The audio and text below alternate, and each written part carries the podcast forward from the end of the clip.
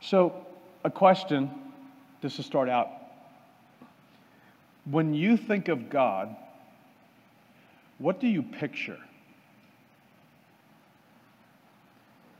Or if and when you pray and you uh, think of who you're praying to, if you were to suddenly see him face to face, which I admit would probably be, probably be very alarming, what would he look like? In uh, 2018, there was a where researchers at UNC they asked more than 500 test subjects, all American Christians, uh, to sort through thousands of computer-generated faces and uh, repeatedly choose which face of a random pair looked more divine. And uh, then they blended the panel's 153,000 choices into a single image, and they produced this image of God. Uh, the author writes American Christians no longer envision a deity as the fierce, judgmental power figure Michelangelo painted on the Sistine Chapel ceiling. The face of God in America is, in fact, a gentle yet distinctly male being with wide eyes, a warm smile, and a friendly expression, and I would add, a little creepy. Just saying. And part of me can't help but wonder if uh, they had taken, gotten a group that was specifically of a different ethnicity or a different color or a different gender, how that might have affected. But though we may not think about it much, we all have some image of God in our mind. And part of what we're going to discover today is how we view or perceive God is going to directly affect any sense of passion about God or towards God in our lives. Now, if you're joining us for the first time, we're so glad that you're here. Uh, just so you know, you're kind of coming in into the middle of the movie because we're in this series, piecing it all together. And we're doing this series of talks because there are many who struggle to understand how we call the, what we call the Bible all fits together. And, and the God of the Old Testament, and we're just trying to figure out how, how does it fit together? Is it reliable? Is it relevant? Is it helpful? The God of the Old Testament kind of seems at times like a bloodthirsty tyrant, while the God of the New Testament seems at times to be this loving, grandfatherly God. And we're just, what we're discovering is the Bible isn't a book, it's a gathering of books 66 books written by over 40 different authors over a period of 2,000 years on three different continents in three different languages, all telling one singular story about God's pursuit of humanity. And to help piece it all together, we're looking at eight different key figures from beginning to end, chapters in this larger story to help us understand this larger narrative that's taking place, a narrative that is going somewhere, a narrative that you and I are a part of. And it's very important for you to be able to understand the larger story and how you fit into it and how it matters to your life and to the lives of everyone around you, everyone you care so if you missed any of this, I strongly encourage you to get online. Just go to newlifewichita.com. You can listen to the podcast, uh, watch the videos, because this morning we're pressing forward, and the person that we are focusing on this morning is someone that most, if not all of you, have heard of, and that's David, King David. He was the second king of Israel, and just as God had made a huge promise to Abraham, God makes an extraordinary promise to David that David, your house and your kingdom will endure forever before me. Your throne will be established forever. That David, from your lineage is going to come a king for my people that will be king forever. And the king that God was referring to was Jesus, which we'll talk about in three weeks. But as we look at the life of David, the word that stands out for us is passion. Now, for those of you who would say, I'm a Christian, I'm a Jesus follower, He's Lord of my life. Many of you, many of you can remember a camp experience or a weekend experience or a weekend retreat or some moment or season in your life where you're like a freshly minted new believer. And in a profound way, the God of the universe seemed to take central focus in your life. And you were just so energized by your faith. And when you came to church, you couldn't take enough notes and you couldn't get enough of your Bible. When you sang the songs, you felt emotion and for some of you, that's the place that you're at now. And, and, you're not driven by the opinions of other people, and talking about your faith isn't intimidating. It's just a natural overflow of who you are. For me, this was especially true when I was 19, when faith became real to me like never before. And I just felt such a gratitude and an awe and a passion for God and His love and His grace as demonstrated through Jesus Christ. And I just couldn't shut up about it. And I just couldn't get enough of church or our church community. Sean and I, at the church that we met, and she had become a Christian just like two, three months before, uh, they had the church that we met at, they had services uh, every Sunday morning, Sunday night. Had, we had Wednesday night college and career group. There was about 90 of us. Uh, Thursday nights was music and prayer night with hundreds and hundreds of people in the room. And anytime the doors were open, like we were there. And we just couldn't get enough. And when we weren't at the church building, we were often with our doing stuff with our college and career group and our friends throughout the week. And I wasn't shy about talking about my faith, especially with the sailors and the airmen that were on the ship that I was stationed on. And it, what was obvious to all, whether they believed what I believed or not, God had my heart. And there are many of you, as I talk through that, you can, you can relate.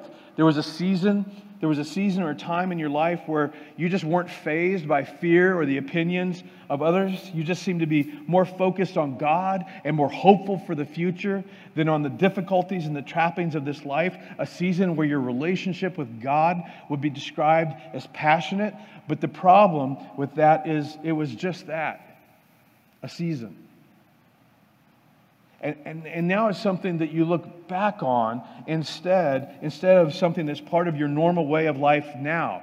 It, it's almost as if it's as, you know, we got back to school or we got back to work, we got back to those difficult relationships, and somehow that passion, that zeal that we had for God, all the junk just kind of crept back and replaced God as the central focus of our life.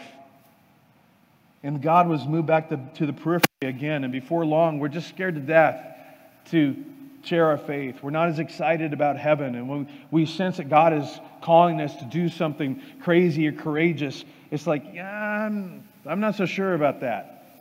Whereas before it was just, yes, God. Now, what do you want me to do?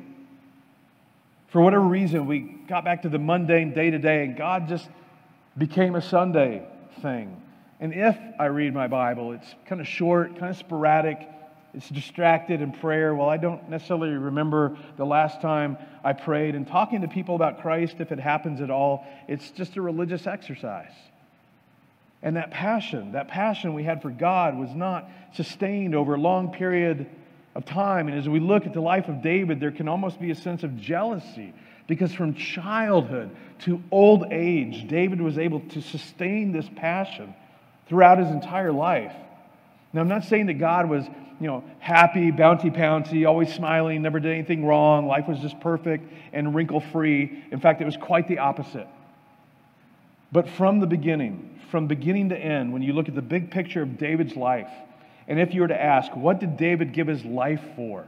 And what had David's primary passion? Clearly, from youth to death, it was God in the beginning of his life, he's just a kid. He wanders onto a battle scene, and the Philistines are measuring up against the Jewish army, and they are defaming, insulting, and talking trash against the God of Israel. And David hears this guy, and he's like, I don't know what's going to happen in the battle, but I'll tell you what's not going to happen. This guy is not going to be talking smack about my God. And if you're going to, God, if you're calling me to do something crazy and courageous, just give me five rocks and let's get it on. And he faced death down in the most extraordinary way because he was about his God and honoring God when he becomes king and he recognizes that God has called his nation to be a chosen nation, that through this nation that God wanted to become a lighthouse for the entire world. And a major symbol of God's presence and covenant with the nation was the Ark of the Covenant. And when David became king, it was in a foreign land, and he decided it needed to be in Jerusalem. So he gets together 30,000 of his soldiers, his best men, to go get it. And as it's coming back, we're told that David takes off his kingly robe, he strips down to his undergarments, and he dances before God with all of his might in front of all of his men, all of the women that had traveled with them, and, and they're following, bringing back the symbol of God's presence. And his wife confronts David, says, You're making a fool of yourself, you're embarrassing yourself. And he says, I'm not concerned about the opinions of the people around me. They are not going to drive how I relate to my God. I am passionate about my God, and that is all that matters to me. And towards the end of his life as king, so that God can be represented on the earth. He wants to build this enormous temple to, to point people to God. But God says, No, that your, your hands are covered with blood. You've been a man of blood your whole life. You won't build it, but your son will build it. So, what does David do? For a temple he will never see, he devotes the rest of his life to giving sacrificially and leading others to give sacrificially to the extent of billions of dollars, personal sacrifice to build a building he will never see because of his passion the passion for God that characterized his life. It's who he was.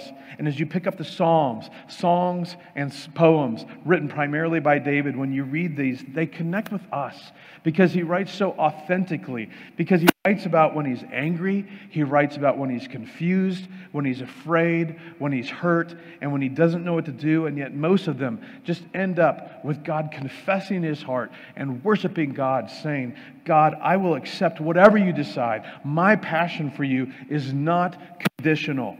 You are all I want, you are all I need. And as I look at David's life and the passion he was able to sustain consistently over decades, and I think about my life, I can be a little jealous. It's like, how did he sustain that? How do I sustain that?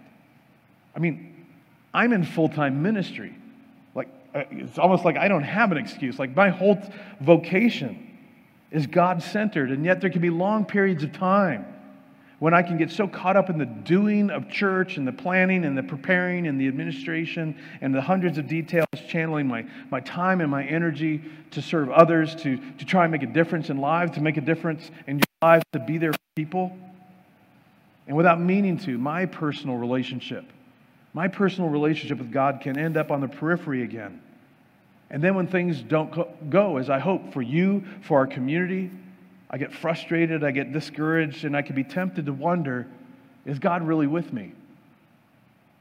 Now, there are natural things that can stand in the way of us having sustained having sustained passionate relationship with God. The first is part of passion is emotion, right? I mean, some of you go, look, I'm not really an emotional guy, or, you know, I've seen some people that are passionate about God.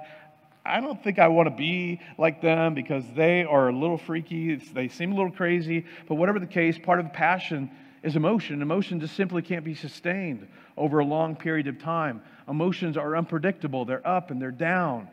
I mean, it's called a honeymoon period for a reason. So, one barrier to long term sustained, passionate relationship with God is the fact that emotions are inconsistent. The other thing is distractions. I mean, no matter how much you love God, no matter how much He has your heart, in less than a half an hour you're, or an hour, you're, you're going to leave here. You're going to leave here and you're going to go do lunch or you're going to go home. You're going to go do homework. You're going to change a diaper. You're going to take out the trash. You're going to do the laundry. You're going to get ready for Monday. And then tomorrow, you have to start all the mundane stuff that you have to do through your work week and there's all the screens and all the social media and the shows. And even if you love God with all of your heart, you still have to go back to school or you still have to go back to work. And if you get sick, your life will be interrupted indefinitely. And if your child gets sick or is teething, you're not going to get much sleep. And passion doesn't change the normal day to day demands and distractions of life and the repetitive things that we have to do over and over and over again. But the amazing thing is, David was the king of the most powerful nation in the region at the time. He had tons of distractions. And yet, somehow, his passion was sustained over a long period of time. And I go, what, what did he know that we don't? In Psalm 36 is one of the places that provides us the answer. It was David's view of God that was what enabled him to sustain a long term, passionate perspective of God. It was David's unwavering clarity as to who God really was and what he was really like that was the key. In Psalm 36, we see David's picture of how he viewed God. He describes him like this, and just compare this to your view and your perspective, what you think of when you think of God.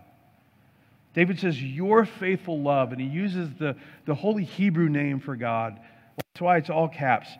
Your faithful love, O Lord, it reaches to the heavens.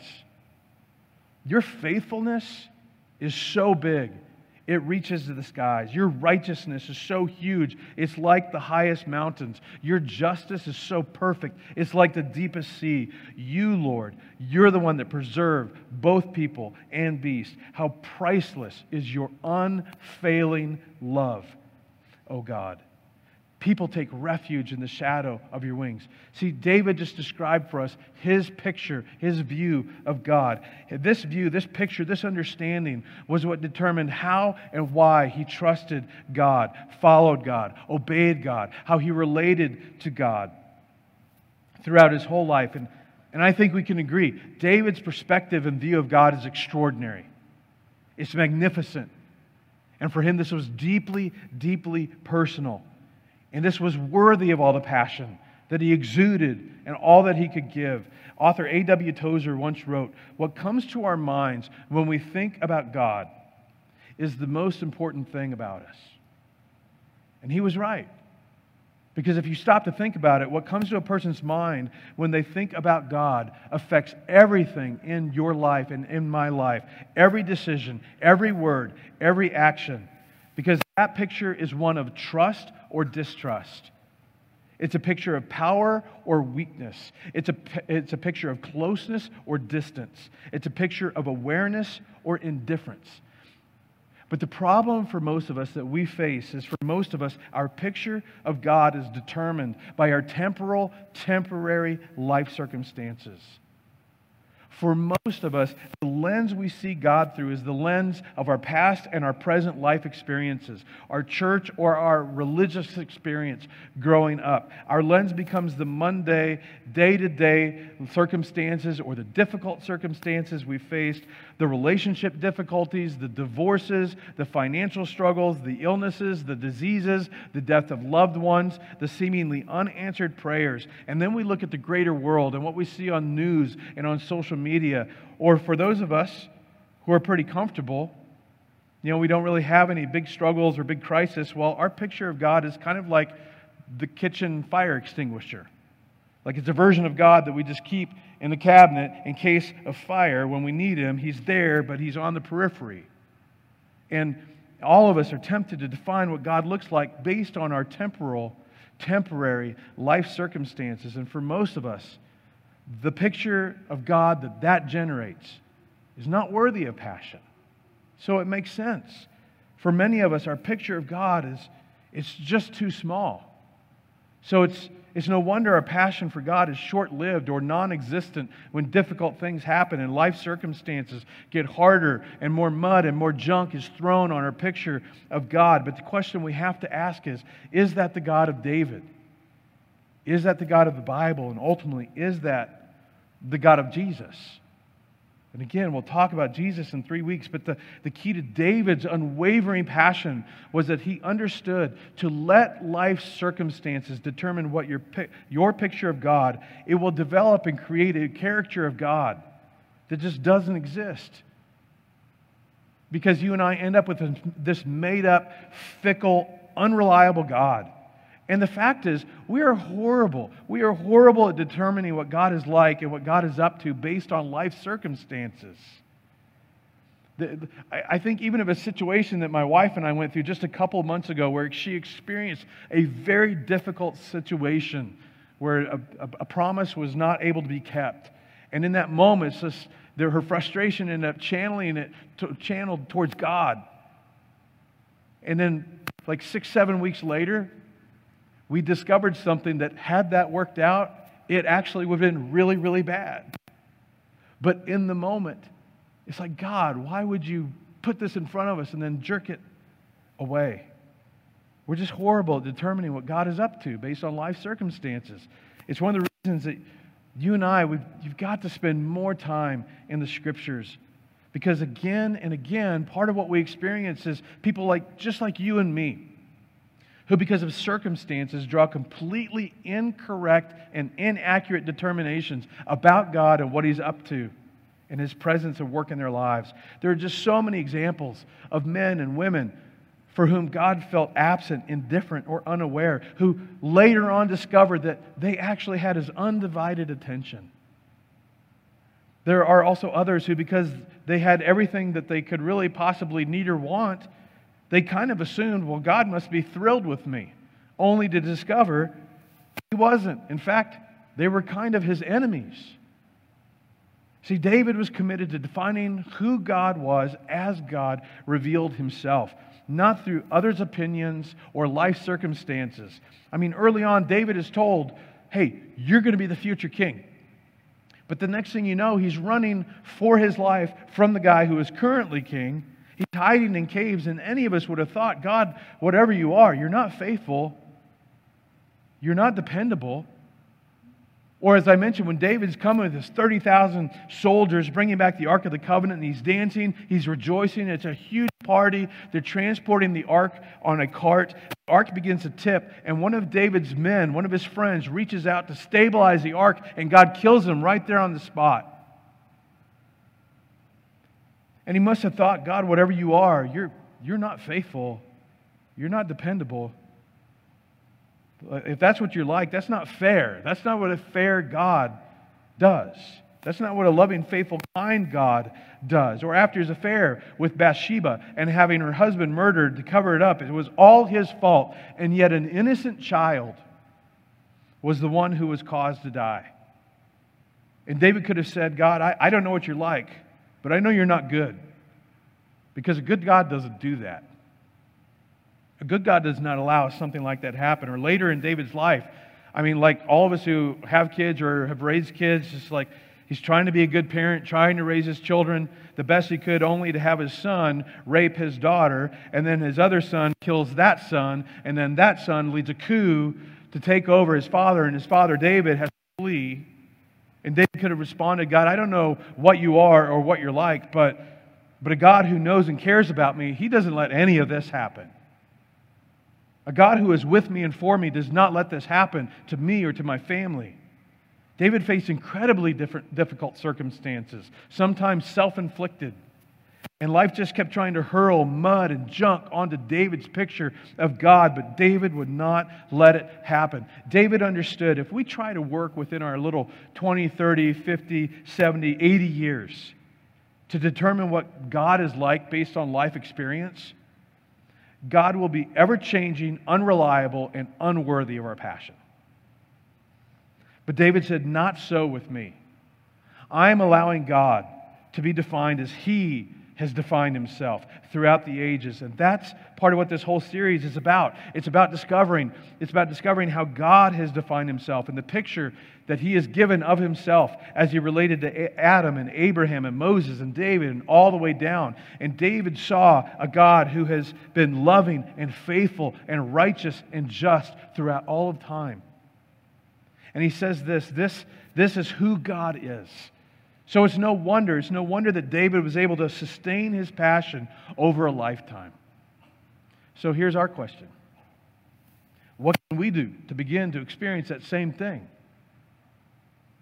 And, and the answer kind of depends on where you're at in this process or in the journey. For some of you, you're kind of new to this whole idea. You're exploring faith, or you're just dipping your toe back in after avoiding or stepping away for church, from church for a long time. So your simple next step is just keep coming back. Just keep listening online. To take the time to work through your questions and your doubts, and maybe for some of you, to just let some of those wounds heal. You might even decide to test drive a small group or decide to volunteer just once a month on one of our teams. We're a community where you can belong before you believe anything. Maybe it's time. Maybe it's time to begin connecting with others in your life who you look at their life and you go, you know what? They're the real deal. Like there's just something about their faith like they're wonderfully, not obnoxiously passionate about their faith. And you just begin to meet with them over coffee or lunch or a beer or whatever and just talk about it. For others of you, maybe for many of you, your next step is to leave here to log off, to stop defining God and your view of Him based on your interpretation of your life circumstances and your past religious experience. Maybe it's time to begin to get into this gathering of documents, especially Matthew, Mark, Luke, John. Sit at the feet of Jesus daily. Pick up a hard copy, pick up the, download the YouVersion Bible app. and to stop just letting other people read it for you or tell you what it says, including me, and just start reading it for yourself. It's time for you to dive in to see what God is really like, how He has defined Himself. And again, maybe to step into a small group, a co ed group, a college group, a men's group, a women's group, or just to start connecting with two or three other people who they've got some similar questions and just dive in together and to put yourself in a posture, in a position going, okay, God, I'm going to let you define for me who you are and what you're like. Many of you, for your sake and for the sake of the next generation, it's time, honestly, to just stop making excuses as to why you're too busy and start making undistracted time to jump in and begin to truly get to know the God of the Bible, especially the God of Jesus, to get the true version of God into your hearts, driven so deep so that you come to know Him. And this way, especially in those moments when we face circumstances that could skew our view and picture of God to something other than who He really is, that we'll be able to hang on to who God really is a God with an unrelenting love and an unfailing faithfulness to you by name, whose goodness is movable like a mountain, and whose justice is full and complete in the end, every wrong that you experience in this life will be made right in the life to come. A God who, in our darkest moments, is not far and is ready to be our never ending place of refuge. The one who we can turn to and pour out our hearts and our disappointments and our cares and concerns. And He cares. He knows you by name. That's who God is and that we begin to drive that image into our hearts and our minds. And God says that that truth will begin to transform us by the renewing of our minds. But we've got to decide am I going to determine who you are, God, by my inability to interpret things? Or am I going to determine who you are by how you have revealed yourself over thousands of years? And, and just to, to help us, we, to send us out, I just want to take this one little passage from David in four key words about who God really is. And, and I just want you to repeat them after me. The four words that God has used to describe himself with through David are loving, faithful, righteous, and just. So let's just say those four words together God is loving, faithful, righteous, and just. See, the circumstances of life are not going to tell you who that's who God is. The circumstances of life are not going to tell you that that is what God is like. In fact, from day one of humanity, the singular strategy of the deceiver that we were introduced to in week one has always been God is not trustworthy. God is not loving. He is not faithful. He is not righteous, or he, he is not just. He is holding out on you. That has been the strategy from day one, and life circumstances aren't going to tell you that no matter how badly you have behaved in your life, no matter what you do, no matter what you did last night, that the God of the universe towards you is loving, faithful, righteous, and just, immovable in that. The stuff of life is going to cause us to wonder is He? Is He really? Is he really good to the core of who he is? See, we've got our questions about those that seem to be trapped in extreme poverty in Africa, or the human atrocities that are happening around the world, or the East, or the corruption, crime, and poverty that has caused millions to flee to the southern border of our country. And then in our own personal lives, we face struggle. Maybe you grew up facing neglect, or abuse, or abandonment. Maybe you're single and you don't want to be. Maybe you battle depression and anxiety. Maybe you feel anxious about your finances. And there are those who have experienced the crushing pain of not being able to get pregnant or having a miscarriage or losing a child. And life circumstances will cause us to wonder is he? Is he really loving? Is he really faithful? Is he really just? And I'm here to tell you that God, the God of the Bible, the God of David, the God of Jesus, is a God who is love, faithfulness, goodness, and justice embodied. He is defined by it, He's the source. And someday, when we get to the very end and all of His judgments are finally made clear in front of everyone, every wrong in this life will suddenly and finally and forever all be made right. It will all make sense. And with that clarity, no one will be able to say that God, God, you were unloving, unfaithful, unrighteous, or unjust. See, here's why this is so important for you to know. Because again, in just a bit, you're going to go home. You're going to log off. And he's going to continue, keep doing the thing that you prayed that God would help him stop doing she's still going to act the same. This week, your coworkers, your boss, they're still going to treat you the same way that you've asked God to intervene and do something about. And He doesn't seem to do anything about it. For some people listening to my voice right now, about this time next year, the prognosis is going to come back bad. And they're going to say, There's nothing we can do. Some of you are going to experience a complicated birth or a miscarriage. Some of you are going to experience the loss of someone very close to you. Every single one of us, eventually, we're going to stand by a graveside and we're going to wonder where the time went. And how could a good, loving, fair God allow this to happen? And the bottom line is, in that moment, you won't know. You'll have no idea.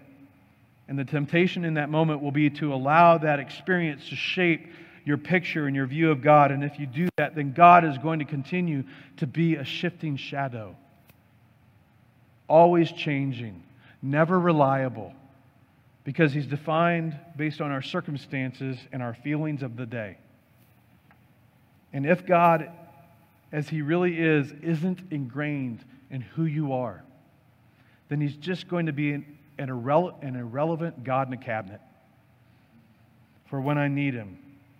Or the inevitable junk of life is going to throw you into a tailspin, and you're going to just end up wondering is he really loving? Is he really faithful? Is he truly righteous and just? And ironically, even in reading the Bible, especially the Old Testament, if we're not careful, we can be tempted to cherry pick certain situations and passages and circumstances that will cause us to, to ask the same questions. But it's because we read or look at these things in isolation from a temporal, temporary, earthly perspective as if there's no more life than this life. Because in the end, and again, I need you to hear this the God of the Bible is eternal. He created every human with an eternal soul. And we're tempted to look at how someone's life goes and how it ends on this earth as if it is the end. And it's not. For those of us that believe in God, we believe there's more to this life than this life, and that in the scheme of eternity, our few years, our few decades on this earth is just a blip on the screen of eternity. And no matter how one's physical life goes and ends on this earth, in the end, God will somehow make everything right. And isn't that what we all hope for? That somehow every wrong ever done to us, every wrong done by us, Every wrong experienced by those we love will somehow be made right because He is loving, faithful, righteous, and just. And that is a God who is worthy of sustained passion. And for some of us, we look at our experience and think, you know, I felt it once. Maybe I felt it long ago. Or I felt it for a season or a weekend. And I just wonder, where did it go? And for some of you, maybe you've never experienced that. You've never experienced a passionate moment with and for God. And maybe the chief reason why is because your picture of God is too small, it's too weak. Our image of God is maybe one of distance, or maybe it's academic information. Or it's a God who is one and done. I prayed my prayer. I'm punched my ticket, not going to hell, going to heaven someday. But the problem is that is not a God worthy of our passion. And that is not the God of the Bible. It's a character, it's partial knowledge. It's a version of God that we created in our mind based on the mistaken belief that we can interpret life circumstances. And the tragedy for every one of us is one day, someday, it all comes to an end for all of us, all of our lives, and we get on the other side of this life. And you know what we're going to do? We're going to look back. We're going to look back and we're going to see that somebody or something or some project had all of our passion in life, or maybe it was scattered amongst a lot of different things that we discovered they were kind of useless because they had no value beyond this life. Whether it was a job or career or a hobby or whatever it was that we were doing to make ourselves look better, a persona that we tried to generate and create for ourselves based on how others want, we want others to see us. And we're going to look back at the end of our lives and realize that because our picture of God was so incredibly small compared to who He really is, we'll step on into the other side of eternity and we'll go, oh my gosh, that's what you look like.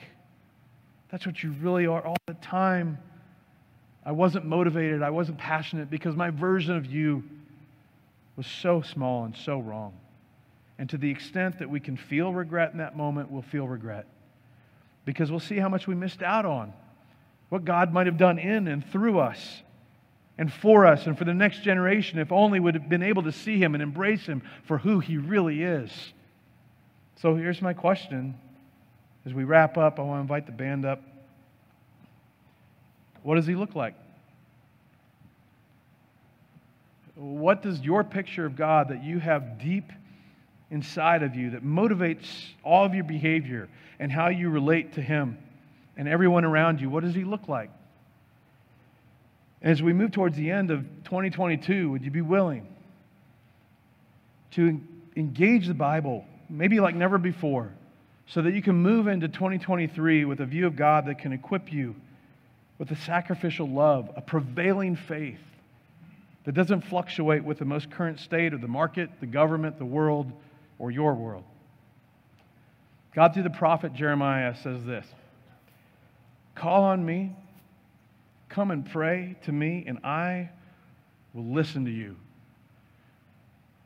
You will seek me and find me when you seek me with all of your heart. And James, the brother of Jesus, he reaffirms this in the New Testament when he writes, Come near to God, and God will respond.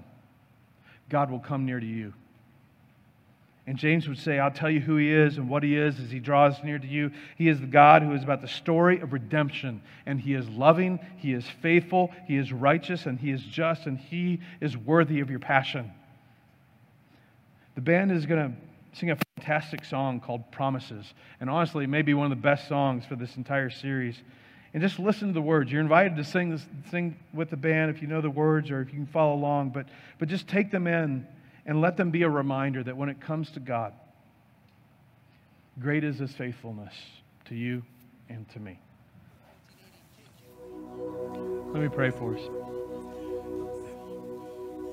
Father, I, I lift all of us up to you because we live in a, a chaotic world. Um, it's been a very stressful world for the last few years, globally. And Father, there's just so many things with technology and screens and social media and streaming and so many distractions, Lord. And for some of us, quite honestly, we just we use it as an escape from our perceived reality. And Father, I, I pray for all of us that it will give us the courage to push the brake pedal on our lives and some things. That you would help us to identify some of the things that we just realize are detrimental to our trust in you and that we begin to remove some of those things from our lives. But we need your help to change patterns. And God, I pray for everyone you know us intimately. You know us better than we know ourselves. And so, Father, I, I pray for everyone that in a dramatic and unmistakable way this, this week, that you would show up, that you would reveal yourself in a way unique to each individual, to refresh for them that you are near, that you care, and that you would help bolster their view of you for every single one of us, like David did, whether it was the best of times or the darkest of times. So, Father, I pray that for every single one of us, and that God, by your Spirit, the helper, you would help sustain that far, far beyond this week or this month or just the holidays. But that this could become a defining pattern of our life, and that's passion. Because you've enabled us to see us, us to see you as you truly are. So, Father, I, I pray all these things in the name of your Son, Jesus. Amen.